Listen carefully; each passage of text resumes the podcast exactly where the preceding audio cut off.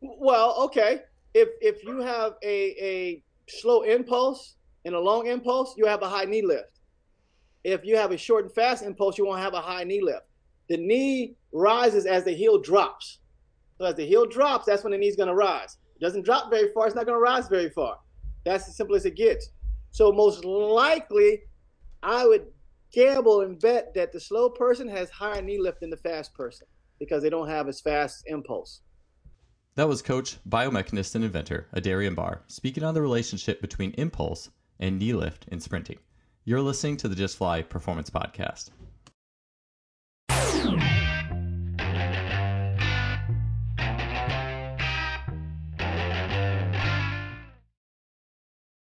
Today's episode is brought to you by Simply Faster.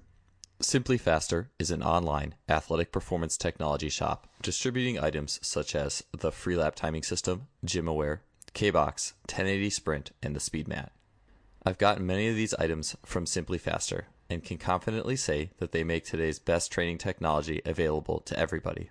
The Freelap timing system has revolutionized both my practices and my athlete assessments, allowing me to look at the 10 meter fly capability of dozens of athletes in a matter of seconds. It is wireless, compact, portable, and incredibly versatile.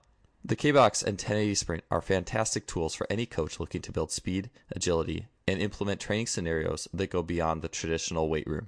The 1080 Sprint is being used by great coaches training some of the fastest sprinters in the world, and it truly represents high performance speed training. I can personally attest that Simply Faster's customer service is second to none. Christopher at Simply Faster responds quickly to queries, and anyone who makes a purchase from Simply Faster is in good hands. If you want to acquire some of the best high tech training equipment available, stop by simplyfaster.com. That's simply with an I, faster.com. They are the future of coaching technology. Welcome to episode 132 of the Just Fly Performance Podcast. I'm your host, Joel Smith. Thanks for tuning in today. And we have an amazing biomechanical and sport movement episode today with our guest, Adarian Barr. Adarian has been a mentor to me for, I believe, at least the last two years now. I need to actually keep track of when I started learning from him. And he has completely revolutionized the way I look at athletic movement. Um, in terms of just just when I watch an athlete sprint or jump, there's probably five, six, or seven more things that I pay attention to now that I literally had no clue about before. I think there's so many times where we just are tempted to plaster blanket clue, cues or instructions on athletes without really um, thinking full circle about the implications. Things such as uh, get your knees up, or even, and, and I think that's one that a lot of people have kind of dismissed a little bit uh, the high knee cue. It's on its way out. Um, but even the relationship of impulse or the force traveling through the Achilles, how quickly that it processes the force off the ground, and things like even backside mechanics. And you look at like Noah Lyles running 1969, and that guy's got some backside swing behind him. Some things that a lot of people would say, no, no, don't do that, don't do that. And so, anyways, before I get too carried away with the biomechanics of it all, Adarian Barr is the master at looking at athletes from a holistic perspective, taking every single thing into account, um, and then finding that linchpin, uh, that linchpin of performance that is going to make the impact on the whole thing. And I think we talked about that a little bit with Justin Moore in terms of uh, Postural Restoration Institute. And if we can find things, if we can coach our way around maybe issues that an athlete has from a uh, inhale, exhale, getting air out of that left side perspective, then that's better than just making it a big deal and just being like, oh man, you have to get air out of that left side or you're not going to run well. Anyways, good coaching is about finding that one thing that will set a chain of events that makes everything else better. And I don't think anyone else is better at that than Adarian Barr is. And so today on our the on today's episode, uh, it's very detailed. So honestly, if you need to slow down, take some notes, listen to it a couple times, I would definitely recommend that. Ask questions uh, if you have any. Ask Adarian questions myself. Leave a comment. Leave a comment on this podcast on Just Fly Sports. Because if you listen to it and process what's going on completely, this episode is an absolute game changer. Um, I actually had the good fortune a week before recording to sit down, or actually head to a track with Adarian and spend two, three hours with him um, working on just this impulse, the way my foot and, and ankle was intercepting and processing the ground, and how that was impacting my front side mechanic, how that was impacting my backside mechanic, how it was impacting my acceleration pattern. Um, and so, and as well as just how to like set up and assess an athlete before they even take a step in like a two point start, three point start how to get the feet aligned properly, how to create an arch, and how to go from there. It's amazing stuff because you start to really look at that moment on the ground and how that processing of the foot sets up everything else in the chain. And so it's all related, it's all linked. Uh, so again, topics today with Adarian that he's going to go into, dig into for us is he's going to tell us about his history in training the foot. He's going to define impulse, uh, which again is could be a little bit of a complex thing depending on how you look at it, but it really is quite simple. Uh, he's going to tell us how to assess an athlete's impulse, talk about that in relation to like plyometrics and deceleration training. Um, he's going to talk about uh, fundamental differences in stride length, as you heard in the teaser, uh, and then finally foot steering and how it impacts impulse and direction of force. And I tell you, I, have seen a lot of things and I've learned a lot of things from Adarian, but in learning the foot steering, it really changes so much. It's just a little subtlety that has a big, big impact. So I know you guys will love this episode. Dig into it. There's so much gold in here. Uh, also, too, uh, I've been mentioning this a lot, but my book is now on sale. Speed Strength. Adarian had a huge impact in the development of the first chapter, the Sprint Biomechanics chapter. So definitely, uh, if you haven't grabbed a copy, check that out. It's, in, it's at Just Fly Sports. So I'd appreciate if you bought it. Anyways, without any more delay, let's get on to this episode 132 on impulse and sprint technique with Coach Adarian Barr. Uh, so how long have you like? How long have you been looking at the foot specifically? Like, when in your coaching career did you kind of decide, hey, like because because i think that a lot of people who've been in this game long enough will eventually be like oh yeah i need to start looking at that more right i mean just uh, ultimately makes yeah. sense we start well, figuring that I out i mean i've been i've been looking at feet man for over 10 years now you know i've been i've been modifying shoes and all that kind of stuff for like for like over 10 years now uh, uh, and, and, and like I said, you, you, you go with what you have as far as what's available, and, and then you have this knowledge, and, and, you're trying to, you know, rectify the two to, to work out and everything. Uh, uh, I mean, I first started cutting shoes because I was on the same boat as everybody else. I wanted more flexibility. I, you know, I didn't really get the arch. I, you know, I'm looking at toes and I'm flexing stuff and all that kind of stuff, and I'm trying to get, you know, I didn't really get it because I was going with what current knowledge was about shoes and everything. But early in those days too, I was already cutting out the, the same shape and stuff of the insole. I was already I already had that kind of design. I just thought it was more like everybody else that pressure was the issue. So I was trying to relieve pressure because that's what I that's what I knew. That's what they said. And, and then uh, I started studying horseshoes. And, and, and, like six years ago, I started studying horseshoes, and I talked to a friend of mine, and I said I would like to make a horseshoe for people. And that's that's that's that started the whole because they make horseshoes for different. You know, you can make a horseshoe to have a horse do this, for to have a horse do this, to change its stride. So you, you could they could make a horseshoe to to to, to affect the, the horse's stride and gallop and everything else. And so I said, and, and a horseshoe is around a certain area. You know, it's only on this certain area. And, and so, and I was like, holy, and, and, and that was my whole thought process. You know, a few years ago, it was like I wanted to make a horseshoe for everybody else. Yeah, isn't it amazing how other fields like have this stuff down. You know, like even the the people who are making the robots. I saw a little clip from that track football consortium that Chris Korfist was talking about. It was the MIT people writing about like basically running mechanics. I was like, these guys got it down. Like, you know, yeah, a, yeah, and these other well, industries, I, yeah. Well, even like uh, uh, maybe 15 years ago, I was talking to this one guy. He had a he had a patent on a on a on a on a foot. He was making an artificial foot. He had a patent on it, and we were talking because it was a certain part of the foot that would keep breaking you know, and I forgot what he called it. And we were, you know, he was in Colorado at the time. He was getting a grant for it, you know, and this was like 15 years ago that I'm talking to this guy, and he had a patent already, but he couldn't fix this one thing. You know, he couldn't fix it. And he was talking to me, I'm talking to him, I'm thinking like, huh, you know, maybe it's this, you know. But but we can go back 15 years when I was already talking to other people that were in this, and, and they were trying to figure this stuff out.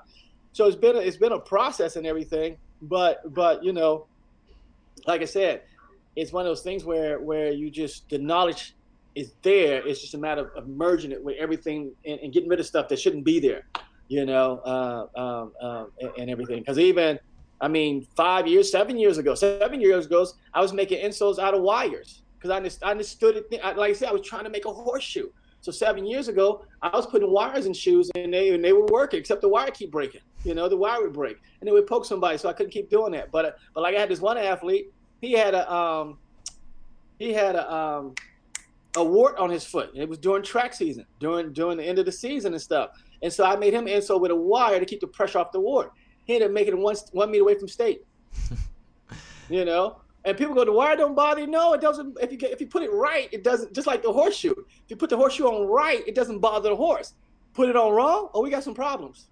Yeah, it's it is amazing too. Like you were saying with the wart, like it just largely intention to cushion around the wart, but then it's like, oh, I'm really fast too. And I'm sure you know you were doing um, things along like with the horseshoe design, and I just think that it's an area too. Like it's a subtle region, right? Like the foot, because it's not just it's not just max force and max effort. Right. You have to. It's an art form. You've done this for ten years. You got your ten thousand hours man. I got like right. ten hours. I got ten hours.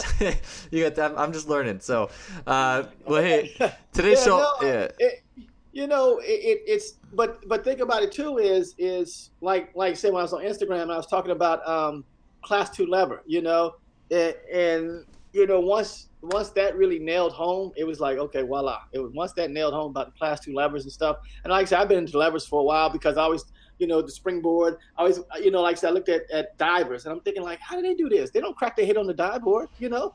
But but they're actually using what are they doing? They stand on the ball of the foot, they bend the heel, they pop up and they're gone. You know, we in our business, we actually would try and jump off the toes, and they would crack their head. If they tried to jump off the toes, they would crack their head because they wouldn't go anyplace. Yeah, that's I've I've seen you post about the little bit the class two lever. So how does that how does the class two lever of the foot and the ankle and you're talking about the diver a little bit, but how does that differ from what other people might say in terms of what the what the foot is and how it works? Well, well, most people would agree that that, it, that foot is a class two lever. You have to. There's no way. It, there's no way to disagree about this. It's a class two lever. But like anything else, where they where the mistake is made at is if you have a wheelbarrow, you had to load the wheelbarrow. See, that's the whole thing. You have to load the wheelbarrow. If you, if a wheelbarrow is empty, it's easy to pick up. There's no effort needed to pick it up. So if you want to put some effort in picking it up, you have to load the thing first. So same thing with the foot as a class two lever. You have to load it first. We're just used to picking it up with no load on it. Hmm. But you have to load it first to get effort out of it. So that becomes a thing of why the shin angles becomes important because the shin angle actually ends up loading loading the thing, so you get some effort from the heel raising up. Gotcha. And hey, that leads in really well too to kind of the first uh, official question, but and this is what we were talking about, you know, for for two three hours yesterday, just having fun at the track, but but impulse and running and jumping. So, uh, what would you define? Uh, uh what's like a definition of the impulse uh, for an athlete uh, that projects them along in regards to the foot? It's, just like it's just like the wave, you know. It, it's like a, like a like a wave. It's just the energy transfer. So so it's just at the impulse is that energy being transferred back to the body. Like like I always ask, you know, when people talk about push, push, push, push, and if you push harder, you know, my question always been is when does the ground push you back?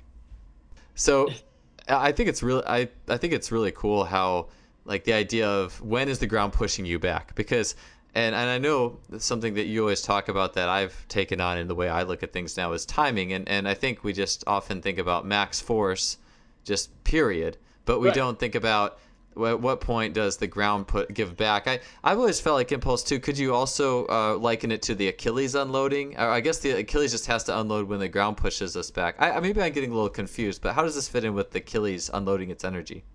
Well, it, it's well, you, two two things. Two things. You got to remember that part of that the the, the Achilles is a setup. It's, it's, it's because you you have the heel that's attached to the Achilles, and the heel is also attached to the front part of the foot. So so you have this this this other spot in between. So now all of a sudden you have it when when the when it when the when the shin is loading or pushing the heel down. When we talk about the negative heel movement, you know, at that point in time, you know, the Achilles is being stretched with the shin movement. And so now, as it's being stretched, the heel is going negative, and then pow, everything just pops and releases. And that we see, I showed you videos of that before, where we see the Achilles get really thin, and then all of a sudden the foot moves. You know, but but that's the whole thing. The shin angle changes. The shin angle change and the negative movement of the heel is when the Achilles been is been stretched at that point in time. So like I said, when you see the heel come back up, everything's done. Yeah, and that's that was one of the biggest revelations for me. Is it's almost like building the stride, sprinting, accelerating, or even like jumping, cutting, whatever your sport is. Not even just track, but anything. Like it all revolves around the timing of that when the ground pushes back and your Achilles unloads. And yeah. to me, I was just like, man, what a game changer. And even, yeah, I, I, think it was what, like six months ago, eight months ago, you're posting about the watching people come out of the blocks from the back or, or even just any movement right. where they don't have like socks, high socks on. And you see that Achilles thin out as it unloads, which I was like, that was a mind trip for me because I was taking a rubber band after that. I was like, wait, when this gets shorter, it gets fatter. I don't understand why the Achilles is the opposite. like I spent like a whole day thinking about that, and it just confused the yeah, shit yeah. out of me. Well, I, I mean, that's that's one of the things. Like all this stuff is in front of us. It's just a matter how we interpret it and what we see. You know, and and, and so. Uh, and, and like I say, I spend a lot of time. Like I say, I got the hours in that I watch movement so much that I can see details now that I may not have seen if I hadn't studied movement so much. You know, and I think that's what we lose is the details. You know, nobody will catch the details of watching that Achilles thin out and then watch it go boom, you know, because most people would think what? In this business, most people, oh, you about to tear your Achilles. That's what they would think. oh, your Achilles, you about to tear your Achilles, you know, just like inside edge. Oh, you're gonna blow your knee out. So people equate movement to injuries. And so they stop at that point. At that point in time, they just stop thinking about it and they avoid it because they, they see injury coming. Yeah, it's it's once you have those ideas and it's just just new things to look at. It's just been such a game changer for me as I've worked with you. It's just looking at a joint and thinking, "Oh yeah, now here's something I can watch with this joint." And and now here's something I, because before I would have had no clue, you know, like you know, with the whole impulse thing, I always know, knew that you know Achilles unloaded and unloaded, but to look at to look at it to and link it to the timing, I, I you know that was totally new to me and has really changed a, a lot. And yeah. so one thing too, I was I was going to ask you. Uh, so what do you look for in terms of an athlete's impulse? Uh, like how big it is or little it is? Um, how does how does the magnitude of the impulse play into their movement, and then what you're going to be coaching them with? Uh, well, two things: the least amount of movement and the fastest movement is the best. The least amount of movement, fast movement is the best, and, and so because in that, and the reason that is an important statement so people don't start trying to get more. You know, everybody wants to get more. you know, uh, let me let me see I can let me see I can push this thing, you know, 10 inches and pop it back. No, if you can move it a quarter inch, a quarter inch fast, you can get a whole lot out of it. It doesn't, you know, that thing is it, it's so powerful in a sense. But at the same time, you know, you have to be so fast. If it, if it's only gonna move a quarter inch and move fast, you better be fast because it's traveling fast through you now. You gotta get the other foot down. And then what do we try to do? once again, we try to get a bigger step. Well, no, you can't get a bigger step because it's not going to throw you that far, you know. And, and at the same time, to me, that that that I, the reason I look at that because that represents the max speed that you're traveling. When that thing releases, that's your max speed. So if I'm trying to run, I want to catch myself at this max speed, not two seconds later as I'm slowing down, and then I have to really try and and and, and push harder to try and get going again. So so for me, it's always the the the travel distance and the speed that it travels that distance at. The shorter the distance, the faster travel, the better. You're listening to the Just Fly Performance Podcast, brought to you by Simply Faster. Yeah, I think I think we see that a lot, like people who are accelerating. And I was talking about this a little bit on the Q and A podcast I did a little while ago. Is like we're just we are in the industry where it's just like more, more, more. Like if little is good, a lot is better. Or like or even like a sled, right? You, you showed me this was like uh, people doing sled marches, which you know, common exercise. I think right. it's you know perfectly fine drill, but people do it and they the ankles are just getting destroyed every step. Like they're right. they're they're right. they're, right. they're going to huge dorsiflexion. They're taking all the slack out, and their legs are just overpowering the the the Achilles. And so it's like, how is the ground even going to push you back in that scenario? Right, right, right. Well, I and that's what we talk about too. Is even is we can, like I said, it's not a, it's not very strong to begin with, so we can easily overpower it. You know, it doesn't take much to overpower it, or I say to kill it. If you kill it, you got problems, and that's why even like sometimes when you see people jump off a box, you know, and they jump off a box and and they and they want to stick the landing. No, don't stick the landing because you you're working against that whole impulse. You work. It's gonna and, and and it's funny once again. They talk about opposite and equal. I hit the ground, I'm to bounce off the ground, but then we stick the landing. No, don't stick the landing. Let it bounce you again. Let the impulse bounce you again.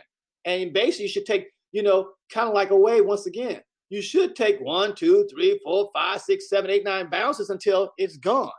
But you shouldn't jump off of something and kill it because then you're learning something that you're to have to unlearn if you really want to run fast, jump high, and throw far. Yeah, that's that's something that I, I think is a little bit of a trip because I've always, well, I, have always felt like doing some of the, you know, where you just do the altitude drop and you drop and you absorb it, and like maybe the base phase of a plyometric program. But you get, I mean, I forget what study it was, but it was like basically you do that stuff too much where you don't rebound, and you start to like segment out your jump. I, I forget what study it is. It's killing me. I don't remember it, but I, I think they were talking about it even when I was in graduate school 15 years ago, where like the, the plyometrics group, the group that just did landings, like it's almost like their jump happened in two parts, and so right, right, right, right, screwed right, up the impulse. And that's, and that's what we was talking about too with with the whole sprint start thing and lifting weights and stuff like that. When we was talking about how if all you do is is extend, extend, extend, then when it's time to run a jump, you you don't you don't get the fold up portion. In the in the fold up portion is, is is really critical also. So all of a sudden I'm coming out of blocks, and that's what we was talking about yesterday when we was doing the jumps. You know the uh, what what do they call those jumps? Oh, it was just tuck, just tu- just tuck jumps. Tuck jumps. Okay, yeah, we was talking about the tuck jumps, and, and if you tuck jump, your your your calf and your heels will automatically come up. If if you release the energy, it will come up. Why? Because what was you got to remember that that the the knees going down and the the heels going backwards. So when it releases, guess what? the heel has to keep coming up. But what do we do? We extend, we, we don't let the energy release, and, and so we start having problems. So that becomes a thing too. And we see it with weightlifting where people want to extend and they kill the impulse again. The really good ones, they drop so fast. As soon as the impulse happens, they drop and they're underneath the weight. You know. But once again, we have to talk about two different things. My issue is always about being fast. You know, it's always about being fast. And so you can have two guys lift heavy weights. One can do it fast, and one can muscle it. I'm going with the fast guy because the faster I go, the more actually I'm going to lift. I can only muscle so much, but I can get really fast and keep keep going up there. Yeah, I, I know. Um, yeah, the impulse, um, uh, even outside of plyometrics, are doing depth jumps and not just trapping the force continually. And I mean, I I think that's there's a term right there. Yeah. Trapping the force. You are. You're. Yeah. I, I consider a drop like you're trapping it. And now, like, Yeah. I do get like the idea of if I'm going to have an athlete do a depth jump, like eventually, you know, I want to be able to land it and like, check everything, you know, first. But I don't want that to be the paradigm. You know, like deceleration isn't like the focus. We're not training deceleration today. Like, and I think right, that's right, right, and that's right, too right. like you see people doing the deceleration train like oh yeah we're gonna drop off this box and land on one leg and but then it's always like they're just stuck in supination like they land and they're just like plowing into the outside edge of their foot you know and i'm like how are you gonna redirect this like this is this is why that study was like that where where the jump becomes two parts or whatever you do the sport cut whatever because you're not training yourself to redirect you're just and you probably were doing just fine in your sport. Like, why do you have to train to do this? And and who's to say what is a good decel? Like, what's the bar for a good deceleration, right? Like, because it doesn't happen that often. You know? well, that's what that's why you always hear me say deceleration is already built into the movement. It's it. If I jumped off a building that was 15 feet high, deceleration is built into it. I don't have to practice it. Mm-hmm. It's going to work pretty well. And my body understands the difference between jumping off something 15 feet high and jumps off a foot high. It knows it very well. It's going to handle both of those. I don't have to practice the one at 15 feet. I don't have to practice one at one foot. Just jump. It's going to work out, you know? And, and so that's, that's the whole thing is, is if you train deceleration, at that point in time, you're training to kill impulse. You're training to kill it. Yeah, the uh yeah, it's the the impulse is it really the more I look at it just the impulse is just everything. And so uh so we've looked at we talked a little bit about what is the impulse um looking at in terms of how big an athlete's impulse is and and how fast it's coming. So so and, and you've talked about this a little bit like an athlete who say let's say they're set up in just like a two point position and they're gonna they're gonna take off and Right. we're looking at their back foot and how much so an athlete whose back foot or like bent very little or that back heel uh, it, you know it's off the ground and ready to go and the back heel comes down towards the ground. What's the difference between an athlete whose heel only comes down maybe like a couple centimeters and, ex- and explodes back versus an athlete whose heel comes down like i don't know like five or six or seven centimeters and then comes back? What are what's some fundamental differences in looking at the athlete who depresses a lot to get going and the athlete who depresses very little? Uh, pivot point. So, so an athlete that may depress a lot is going to be more on their toes than actually on the on it, it, that pivot point has moved to their toes in a sense. Versus the pivot point should be the ball of the foot. So so an athlete that's on the ball of the foot will have less negative heel movement than an athlete that's on the toes. That that's going to be the biggest difference right there. The other part too is where we talk about the change in shin angles. So so if I'm if and that's why we talk about being tight, all this stuff about being loose. So if I'm tight, then things are going to transfer much faster. And, and which is a funny thing is that word take up slack. You know, we, we want to take up slack, then we do all this stretching. You know, we, we increase the range of these all these joints, then we say, I want to take up slack. Well, stop all this other stuff, and the slack is like so so these movements allows to take up slack. But now we're dealing with with two things. So let's say your heel does hit the ground. That's no big deal. Let's let's say your heel does hit the ground. So at this point in time, and what we talked about yesterday with the foot steering, and I know we weren't going to talk about foot steering, we were talking about impulse, but foot steering is part of impulse.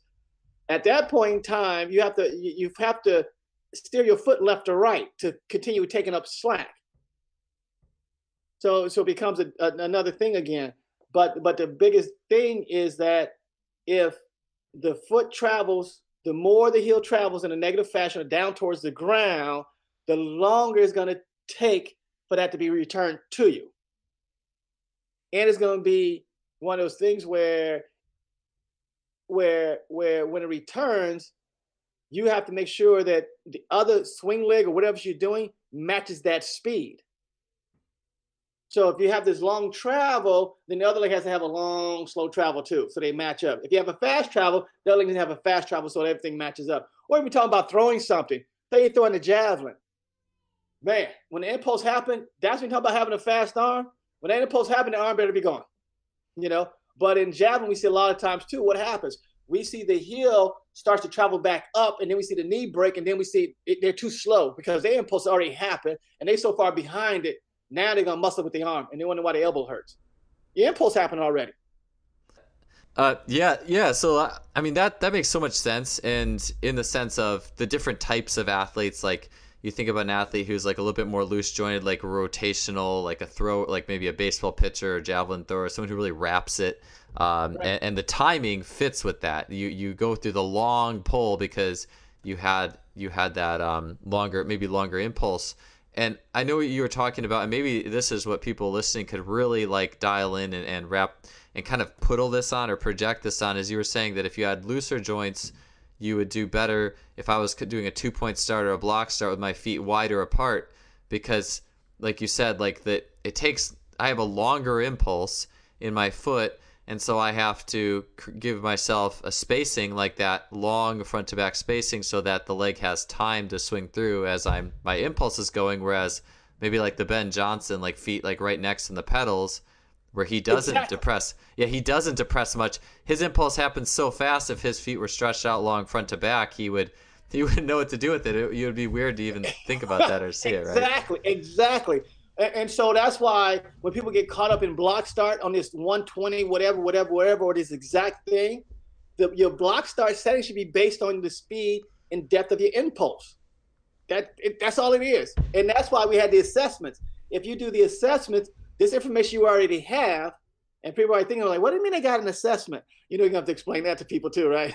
yeah, well, maybe we should go through that if you're going to talk about it. Like maybe uh, just a quick version too of, of how you would assess that. Would just you know like if someone had their shoes off and they're doing a two point start and like what's what what's the nutshell version of what you're looking at there? Uh, well, nutshell version I'm looking at is they squat down and and the knees start to you know or the ankle dorsiflex ankle whatever you want to call it shin angle starts to change, you know, I'm looking for the depth that it changes, and and the heel stay on the ground. Once the heel starts to come off the ground, that's it's over.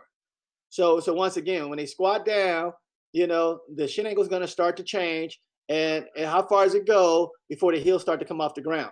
That's that's going to be your block setting. We're going to set it up just that simple. And, and, and what happens at that point in time, though, is that people never force that issue. People, you know what I'm saying? People never, how far can I really press my knees forward? You know, how far can I really before the heels start to come off the ground? So once you get there, that becomes the first assessment is just assess your shin angle, depth of shin angle. Yeah, and just just from like a really polarized black and white too, like like just to be the, the simplest possible, I guess, if I was to reduce this as as I, I always hate to polarize things, right? But like someone who could get really far down in that squat, like a ton of forward knee travel, kind of longer, looser Achilles, right? Um, they would be a wider block spacing, and then their their knees would be farther down because they they their knees can like to kind of get that um, Achilles closer to loaded before right. they explode. That would be right. a good way of putting it. Right, exactly, exactly. Somebody, and, and so this is where you know, you know, like I said, this and this becomes a funny thing. If you don't squat very much, what do they try to get you to do? squat more. Hmm. but now, see, that that's always this more thing. So yes, yeah, so if you have somebody with with that much travel, yeah, further apart. Somebody with not a very much depth to their squat, stick them close together. Yeah, like someone who's just like tight and loaded and has a hard time squatting down all the way, and even though you know me as a strength coach, I'm like squat down all the way, you know, damn it, like get your knees right, forward. Right, right, and right, they're, but they're loaded. They're they're and that's where we think too about like the repercussions of all this stuff. I mean, because even me, like I've I'm definitely not the same athlete I was 15 years ago in the sense like I'm a much better deep squatter now. And you know, in some levels, that that's helped me a lot. You know, with some general strength in some key areas. But what I think I just forget is how that's changed my Achilles and my impulse over the years. right. Well, well, you know, it becomes the thing that that you know with the assessment, and, and so uh, and we'll mention real quick. So the four things to the assessment is we want to see which way the feet steer, we want to see the depth of the shin angle change, we want to see uh, the knees track, and we want to see your impulse level. So with those four things, we can determine how to set you up for almost any sport. You know, uh, uh, you know, because we already know if if say say on an impulse it doesn't travel very much but it's slow. That means you have very little impulse to start with. So you can have some very choppy strides in a sense you know? For somebody with with with with not much travel but but it goes fast they're gonna they gonna they can open up on somebody you know? So so you're looking at these different things but but you get some d- d- some some specific answers to an athlete and how to train an athlete just based on those that those those four assessments and everything but but yeah, you're right. If they if they could squat down and touch their knees to their toes, you know, they need to have a wide stance. You know, if they squat down and the shin moves two inches, they're gonna have a very short stance. I uh, got you because they're already they're already loaded. Um, yeah. yeah. it's crazy. Yeah, it, it is just so crazy that these absolutes exist. Like, I mean, and yeah, if you you have a bunch of kids at track practice that like you know don't know anything you know about blocks. Yeah maybe you could start with the two foot and three foot if you don't have you know and and then we'll work from there a little bit. But like just to say just to hammer that angle like especially with everything i've learned from you and know now what we've talked about in the podcast like some people might get there and it's they're going to be you know blow they get their doors blown off. Like a few hundreds are going to go by before they can even get to the point where they could their impulse could start and other people will be gone already it's it's impulse management really. It's it's yeah. it's a skill of impulse management. That's what sport is. It's never it's it's a sequence of events too. It's not just one thing you know? It's not just right, right. here's a binary right. single thing that's going to happen. It's like okay shin angle changed. Now you know like now this is going to happen and then uh, uh, down the it's, it's really complex. It's it's not it's not and, that simple and so if you don't practice that like and, and for these guys at the elite level they have a lot of this ability already. But if we don't have it, we can practice it and pick up on it. Yeah. You know, so so you can teach a receiver that skill now. They say, hey man, look it. All they're gonna do is, is set this shin angle, jam this back, and you off the line before you even know it. Oh yeah, no, that's I mean that's something that you could set up in a training, just a two steps training sequence. It could make it, you could make it happen, and yeah. uh, it's but it's just yeah it's again i think we we tend to just maybe not look at things that way. But once you see it you, you can't watch an athlete train and not think about it. And i think that that's really powerful. Uh, i was going to ask you too and maybe this is just like a really another really simple thing like beyond acceleration because everyone knows upright running and and what upright running looks like. And so uh, uh, yeah. I'll let you close that first there you go. they don't know how to be quiet. yeah, yeah, yeah. At least my kids. At least my my kids okay, quieted down. My, yeah. Uh, yeah. So so everyone knows upright running, what upright running looks like, and right. and I think this is just something that's so cool because I think that I mean upright running is just it's simple in the sense of I mean it's it's really complex, but like I mean, compared to like a football, a football um, skill player taking off and making moves, it's not that complex, you know. No, it's easy to understand, wrap your head around. But like, um, so how does a stride like like I'm up and running, whether whether I'm running a, a mile or whether I'm running, you know, the hundred meter dash, re- regardless, how does my impulse impact things like like how high is my knee going to lift or uh, the timing of the the cycle? Well, okay. If if you have a a slow impulse and a long impulse, you have a high knee lift. If you have a short and fast impulse, you won't have a high knee lift. The knee rises as the heel drops.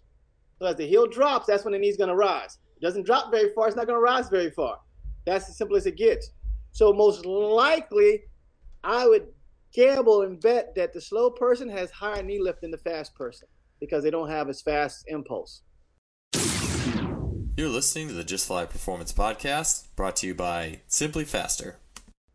Yeah, that's that's crazy, man. Because I mean, the the video that I mean, a lot of people who are into track or even just running have seen it so many times. With the one, it's like Bolt's running slow motion. Christophe Lemaitre's there next to him. There's some like short guy on the end who's who's going pretty fast right off the bat, but then he gets overtaken. Right. Um, and and I think the the Bolt and Lemaitre are a good example of of uh the the quick or what would you say like the the quicker impulse being Bolt and the the slightly longer impulse with Lemaitre because he really like rides over that um that leg for a long time and he gets this tremendous knee lift. Um, right, right, right, right, right. I would say two things. One is that you see the difference in, in two fast athletes. You know, the other thing too is you see better management of an impulse. So Lemaitre could get faster if his impulse was managed better. Hmm. So what? So basically, because you know his his foot ends up behind him a, a, long time to apply that impulse. How would he manage it? Is it through twisting of the foot that he's going to manage that a little bit better? Uh, man, I wish I had a video to pull up right now. But you notice one thing: the whole thing about it is this here. When we talk, remember we talked about high point, low point with the with the heel traveling up and back down to the ground, the foot. Sure. The heel has the same thing. The heel has a high point, low point. You know, your foot is the ground, heel's going to drop, low point, come back to the high point. No big deal. So what you see with Lemaitre versus Bolt is this here. Bolt foot leaves the ground, it immediately goes to a high point. It immediately comes back to a low point. Lemaitre foot flips up to a high point, then it slides forward because nothing's he's sliding forward. So his impulse, so in a sense, he's so far of his impulse that he's waiting now for his impulse to happen. Ah. And then when the impulse happens, the foot kicks around, and, and then he gets, you know, but but so if they would manage his impulse better, take that slide out, he would get his feet around much faster without compromising his stride length. Gotcha. So basically, like uh, maybe you could say this too as one of the the negative implications of just telling someone to get their knees up is they're gonna delay their impulse to make that happen. Like, right. if my coach says get your knees up and run, or even when you do like just a runs, right, or, or like right. you have to have you have to change the way the impulse happens through the foot and the, off the ground to to let that knee get up there, and then right. It probably isn't your natural impulse, and you don't run as fast. right. Also, too, I can show you video of of people doing three or four impulses because it's you know they do one, they do another one, they do another one, they do another one. Then uh, by that time, you don't have much left. Yeah. But but you can see that happening too. But the other thing is that yeah, it's it's if you lift your knee, it's going to take away from the impulse. You know, so and, and, and then we talk about the whole backside thing where people want to get rid of backside. You don't want to get rid of backside because it's tied to the impulse. You know, that's it's another thing. It's, it's, it's not that it's excessive or anything like that, but it's waiting on the impulse. And when the impulse happens, that foot will get whipped around just as easy. Gotcha. So that's interesting that you were mentioning that because I think, I mean, that's always something that I just heard was like, you know, watch the backside, be frontside dominant, don't be. I mean, and there's also like, don't be a butt kicker. Like, I mean, I think uh, there is a difference between good backside and bad backside mechanics, right? I mean, there's certainly people who do it poorly. I, well, I, well, yeah, like anything else, you know, it's what we talked about is who's flexing the knee. If is the hamstring flexing the knee or is the calf flexing the knee? Makes a big difference, you know? So yeah, and that's why a lot of times too, where I tell people, just because you see two people doing the same thing, don't mean they're doing it the same way. Yeah. You know? So so yeah, there there are some ways that that and, and that's what's if you're talking about traditional push the ground person, then yeah, they probably do want to get rid of backside. You know, they because they just trying. But if we're talking about an impulse person, you don't want to get rid of the backside. You want to understand how to manage that and time it to the impulse. So so the foot's at a high point at the right time, and then the impulse happens and kicks the foot down to the ground, which creates the next impulse. I don't have to push the ground because I got this foot traveling down to the ground super fast, and now that's my next impulse. Yeah, everything just has this harmonious balance to it, right? Like even you were saying like even even when you try to punch the ground, like if you're trying to be front side acceleration, you're punching down into the ground, which I, I know is very common. And you know, like at least it gets people thinking about the impact they're creating, the way that right. they're because we want the shins to hit the ground when we're accelerating at that angle, not not right. just falling out in front of us, which I tend to do a lot. And, and, you know, and that's good. But like, but from an impact perspective, if you're punching the ground, you're almost creating more of an impact than you could potentially handle with the timing of things. Exactly. Exactly. Because once again, when is that coming back to you? So if you punch the ground, it's coming back so fast, the impulse coming back so fast, you're not ready for the next step. Yeah, because you, are so, really magnifying so it. Go ahead. Yeah, you're really like magnifying. It's almost like you're making it more uh, plyometric in nature, but it's like fitting it around the because I guess you just think about like like an animal in the wild or like a cheetah isn't thinking about punching the ground. You know, like I mean, it's I, it's a different it's a different being, you know, than we are. Right, but right, right, right. But they understand. But they understand impulse because you watch them when they stretch out. They stretch out to the impulse. They stretch out to the impulse. They just don't really nearly. you know, you can see them gather, impulse, stretch out, gather, impulse, stretch out. You know, so you can see the harmonious flow still so yeah, something actually I was thinking about today as I was going out doing my workout. So I was you, you got all this impulse stuff in my head now, and I, the way I see this too is I think you know to do this adequate justice in just a pod, podcast over the air, you listen in the car it's hard to wrap your head completely around a lot of the things. But one of the things I think that I was able to, and I always have to start with something really simple, you know, just just one degree straight front to back, and I got, you know, I got that, and let me figure this out. So one of the things that I've I've done in the past that I've noticed has always given me tremendous results, um, athletic results, is what I call mini bounding, which is like basically where I'm bounding and I'm trying to and and then this and more like recently like especially you know it's in my 30s like because i've I've kind of I've lifted a lot. I've gotten my squat better in a way that my Achilles were a little bit looser, and I've probably lengthened my impulse out a little bit. And like, uh, but mi- I've always liked mini bounding, where basically you just try to strike the ground quickly. I mean, really, it is almost not not entirely punching the ground, but basically you're just trying to minimize the contact time a little bit in favor of a longer bound, like where you're going for max distance. And I've I've liked like pairing that with Olympic lifts and stuff like that, and maybe that helps the cleans get a faster impulse in the cleans or something like that and and vice versa.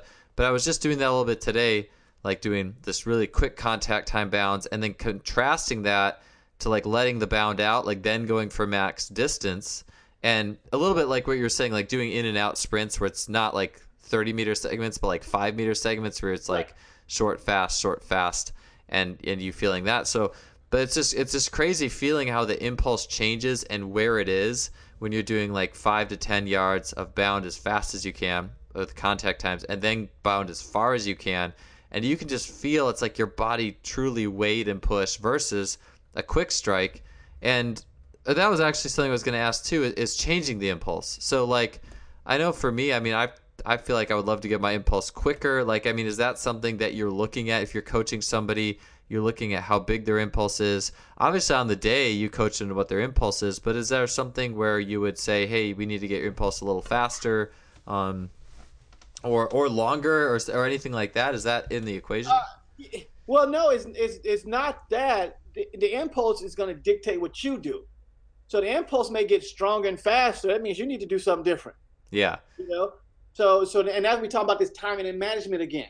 So so the impulse always going to dictate everything else so we can do drills, yes, to say, okay, we're going to try and increase the speed of the impulse. We're going to increase the depth of the impulse. We can always do that. But as soon as you do that, you have to make the other adjustment. Yeah. You know? Yeah, that's where it's just like, I mean, you know, like any training program, you did a program, you got faster and, you know, you maybe more powerful in these ways, but then you got to fit it into your technique, you know, and that takes time. Like it takes time that, to yeah, that, that takes time. time, yeah, to make those adjustments and everything, which is like we said, just like at the track yesterday, you know, my philosophy on block starts is if you're really doing block starts, you need to do 20, 30, 40 of them in one day because you work it out step by step by step by step, you know. And, and so as soon as you make an adjustment on that block start, you got to start all over again with step by step by step by step adjustment. Because like I said, we saw yesterday, okay, you got one good impulse in. Now you got two good impulse in. Now you got three good impulse in. It's it's it's step by step by step. And most people come out of blocks, they just react. You know, I just yeah. react. No, it takes if you're really doing block work, it takes a whole lot of starts to figure out that impulse and the timing and manage it right. Yeah, no, this it's it is really amazing actually how much technique is in a start and I think um, I, you know, I, was just reading a, an article that uh, Mike Boyle put out about uh, their athletes and like they're going through the strength and resistance training program and how people's verticals uh, would go up, but the the sprint times wouldn't really see that same benefit. And yeah. you know, and, and it's just it's it's very technical. Like it's a lot more technical than people would think. Even um, Jerome Simian had he was strength coach for Kevin Mayer, just broke the world record in the decathlon. Was saying like top end speed, a lot of times you're just going to run to what your body has to offer, but acceleration is a little bit more technical. Like it takes reps. Yeah, yeah, it takes reps and stuff like that. You know, and the other part is is just understanding, you know, like understanding what makes us fast in the first place. And impulse makes you fast. Impulse makes you throw far. Impulse makes you jump high. So you can take this one concept and apply it across the board versus that that one concept of just push harder. Whole different, you know, uh, and the reason that because we can see the impulse, we can we can see it, we can we can see with our very own eyes about the this the depth of it, this the speed of it. This is when this is happening. So so once you start to see it, we can manage it. A lot of this other stuff we can't see, so we can't manage it. You know, we try to, you know, but but we, but but we really can't. So so now taking the same context when somebody says, hey, you know, lift your knee higher. Okay, make your impulse slower. See, that's that's the that's the response now. Okay, make your impulse slower, your knee go higher. Kind of simple. Before, lift your knee higher. Well, how much higher? How much longer? When do I stop it? That, you know, you got questions that you can't answer. This way, okay, if you want to take it higher, hmm. You want to go higher? Make that impulse slower. Make it slower. Make it slower. It'll get high. Yeah, it's it's. I mean, I go back to the bounding too because the bounding is such an easy way of looking at it. When I'm just trying to be really quick off the ground and be really fast with my impulse, which uh, from a training perspective i am usually trying to get a faster impulse because i i think my ten as soon as i get loose through my i my just fall apart as an athlete yeah, like no no it's so bad yeah, i mean that becomes a thing is is just yeah I, I, mean same thing i i you know and, and, what's funny for me as when my impulse gets faster guess what my stride my stride has to be faster so i just think and it's it's it's, it's kind of a feeding itself type thing which we don't normally think about we normally think about I'm going to open my stride up to go faster. We're here with impulse. Actually, if it comes faster, your stride you got to put your feet down sooner. So your strides may actually get smaller in a sense, but but you actually can go faster because you're catching yourself at peak speed more times than not. Yeah, I, I was gonna say with the knees up, like when I do the bounding and just try to be fast, I, my knee doesn't go as high. My knee goes really high when I do those long bounds, you know, that I'm just trying to go right. as far as I can. Where you know more like triple jump or whatever. Like then it then it'll go, but I'm not. I'm probably not covering the ground, you know, as fast, and it wouldn't fit as uh, much into like a sprinting or other things I'm trying to do. And uh, it was just interesting to think about, like you said that, and yeah, then the direction with the impulse um, is, or how long it takes to apply the impulse, completely changes. Right, right, right, right, right, right. And then, you know, like I said, you know, some things we didn't get into, you know, was like you know, how does the steering of the foot affects the impulse, you know, and and, and how does impulse uh, uh, blow out a knee? Impulse can blow out a knee if, and that's what we're talking about. Why would you blow your knee out? Because the impulse is coming back through and your foot's going in the wrong direction. So the knee takes the knee's going to take all that now. That's not a good thing anymore. So so so yeah, it, it, and so it's it's funny things we try to correct like for instance, we see a lot of what elite sprinters do what run with their feet turned out, and we want to turn them back in. No, leave them turned out. Just understand how you're going to help steer them to get the most out of their impulse. Yeah, that's something that I think a lot of people are talking about too. With uh, like obviously Christian Coleman. Oh, that guy's got his feet turned out. What's wrong with you know what? He should just turn them in straight, and he'll be so much faster. You know, like I'm sure that's the the, the thing running through a lot of people's heads. So with the feet turned out, so you get someone who's a little bit you know foot turned out like that. Um, what are you? How is the foot steering itself as they're well, as they're up and running? Well, at that time, you know, like we said, with with foot steering, you know, you, you have the arch of the foot, you have the toes, you have the heel. So the arch connects to both ends together. So so technically, you know, I'm a car guy and I and I grew up on cars talking about alignment. So technically talking about four wheel steering at the time. You know, you're talking about this four wheel steering thing. So the the the the steering has to be congruent. So if the foot is turned out, that means the heel must also turn out. That that means they most both must go in the same direction. If the foot is inward, that means the heel must come inward. If the foot's straight, the heel can go back. That that that means everybody's on the same page at that time. And, and so what tends to happen is that why is that important? Because their impulse is coming not from the heel dropping down, but from the heel twisting. That it's gonna it's gonna twist out and, and snap back around, and they're gone again. So it's just a faster way for these guys to move. You know, somebody else may say, "Hey, let's straighten these guys out." All of a sudden, you take this guy that, that's used to this short impulse and straighten his foot out. Now his impulse just got a little bit longer. Yeah, I the so yeah, an easy way of thinking of that, yeah, as the foot turns out, the heel has to go with it. The rear foot and the heel, the calcaneus goes with it. If it's in, the he, rear foot has to go with it. But like, um, and you had turned me on to that too with like people who are really good at who are really good out of the blocks. Uh, you're you're watching from the back, and the it's like they'll step and that that twisting manifests itself as soon as they toe off. That toe is coming back towards the midline, almost towards the other foot and you see that in those good accelerators, but the people who aren't quite as good, aka me, uh, I, I don't get any of that. And I never really thought about that till you talked about the rear foot and the twisting and how that's lining up. And then when you, anything you load is going to unload, you know. And so, um, right. I thought that was really cool. Right. Right. Well, even even when we talked we talked about triple jump yesterday and how you know the fact that you know if your arch is set, how I can twist my foot in the air and I can twist it in the air. I can I can really jam the ground down and, and, jam off the ground based on me moving my foot in the air to set up my impulse on the ground. Because when I triple jump, what, what am I going to do? I'm going to land with a flat foot. Um, the foot's going to land flat. So at that point in time, all I can do is twist left or right to get my impulse still. You know, uh, uh, or you know, like saying in a long jump, you know, when is casting good? Casting's good in long jump because why? Because I want that leg way in front of me when the impulse happens. Yeah. And if it's in front of me now, I'm going to travel with it. So versus high jump, I don't want to cast because it's going to be short and punchy. But I still, you know, but I'm still trying to time that to my impulse. So, so the beauty of this is you can take this one concept and you can put it to every event based on how am I going to manage it for this event here. Yeah, and that's the gold, man. And even what we were talking about with with my hurdling, like my and I was working on that today too. It's like you give me so many things to think about because usually my legs sweep straight out. That's why I kept wrecking my hamstring doing hurdles in college, right. and my coach wouldn't let me. and, and, and of course, you know, sports medicine is like, oh, what's your quad to hamstring ratio? Like, and it ended up being pretty darn good. And they were really surprised. It's like, oh, why you, you know, like, but no one taught me how to hurdle. And even then, you know, what people would just have me do is line me up against the hurdle, have me tuck my heel real tight, and then snap my leg out but yeah, yeah, you, are saying is I'm just early on my impulse, and so it's gonna uh, that's impacting the way that I'm just swinging my leg straight out to get me over versus having the impulse a little bit later. Right, right, right, right, right, right. And, and so that's what we, you know, that's the thing is, you know, when is this impulse going to happen? So when you were hurdling, yeah, you you had this you, your impulse happening, your legs too far in front, so the wave, the energy straightens the leg out.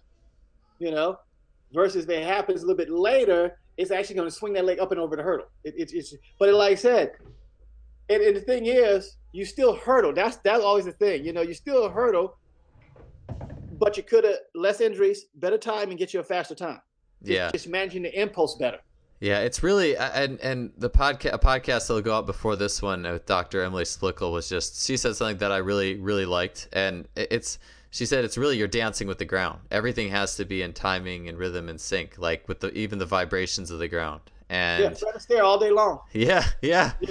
and, and and for some reason, I think you know a lot of people really just try to shy away from that. It's like you know you're not you're not dancing with the ground if you're punching the ground. I mean, you know, I I, I understand getting people in the right angles and things like that, but like to be at the true high performance, the highest high performance, ultimate it's a dance and everything's in sync with the timing and and so um, yeah, so if I'm trying to kind of summarize what you've been saying is for for myself and then the listeners out there in terms of you know we're talking about the impulse and the foot and the steering. So uh, a big impulse, so a big long load of the impulse yields a long travel of the swing leg, right? Like, Right. and then uh, we also if we're, we we twist to move. So if we're steering, if our toes turn out, then the calcaneus has to go out. If our toes turn in, the calcaneus goes in.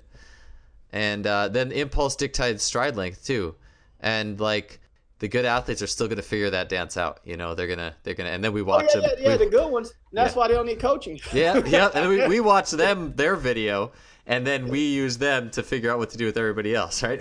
well, you talk about two things. The really good athletes got it figured out, and the kids have it figured out. In between, we all got it, it, the rest is in between the good athletes and the children, you know. But but even I was thinking about like pole vault, you know, uh, uh, or or gymnasts. You know, what do you see those guys do? Really good gymnasts, they have the, they have just short, fast strides, but they never miss the beat. They never miss the timing of changing from running to vaulting to whatever they're doing. They never miss it because they they they so timed to the impulse, you Yeah. know. And same thing, a good pole vaulter. That's why you know I was thinking the other day, a good pole vaulter shouldn't run with high knees Interesting. because the impulse is coming so fast. You know what I'm saying? When that pole bends, the impulse they got to go. Ah, gotcha. Yeah, adding the pull in, it's going to create almost like a bigger. Well, you got to counter that thing, and if you're too slow, it probably screws up the harmonics of it. Right, right, right. So they they really need a fast impulse, or you know they don't they don't they they need to time their feet because they may not have a fast impulse. So gotcha. so that means they're gonna have short choppy strides also. So work that out, and then boom, everything works for them. Cool.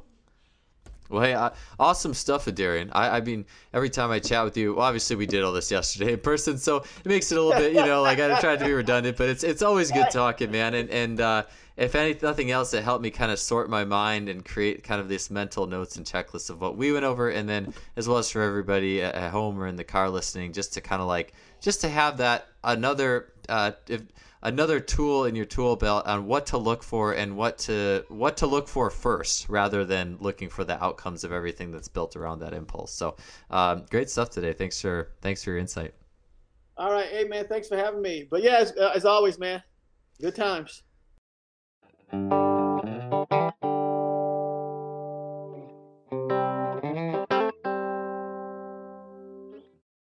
All right, thanks for tuning in, everybody. And I hope you enjoyed that one. I hope you were able just to dig in and maybe take some notes. And it's my goal that no matter how the information hits you exactly on what side of uh, you know the front side or back side argument you're on, that the episode causes you just to look at things a little bit differently. It gives you that new thing to say, hey, let me check this out when I'm looking at jumping and sprinting and throwing. It makes a big difference. And I'm so grateful that Darian uh, took the time yet again to share some good uh, information and knowledge with us. So, uh, if you enjoyed the show, please leave us a rating or review on iTunes, Stitcher, whatever you're listening to. Um, it would also be awesome if you visit our sponsor, simplyfaster.com, suppliers of high end training technology, Freelap, GymAware, K-Box, Muscle Stim, Force Plates. They have an awesome supply and selection of the best technology, and they have a great blog too. And Christopher just does an awesome job over there. So props to them for being a great sponsor for us for so long. We will see you guys next week with French strength coach Jerome Simian. He is breaking down how he helped Kevin Mayer on his journey to a decathlon world record. Rad episode. This is a one-two track and field punch, but again, applicable for any sport, any coach, and we'll see you guys next time.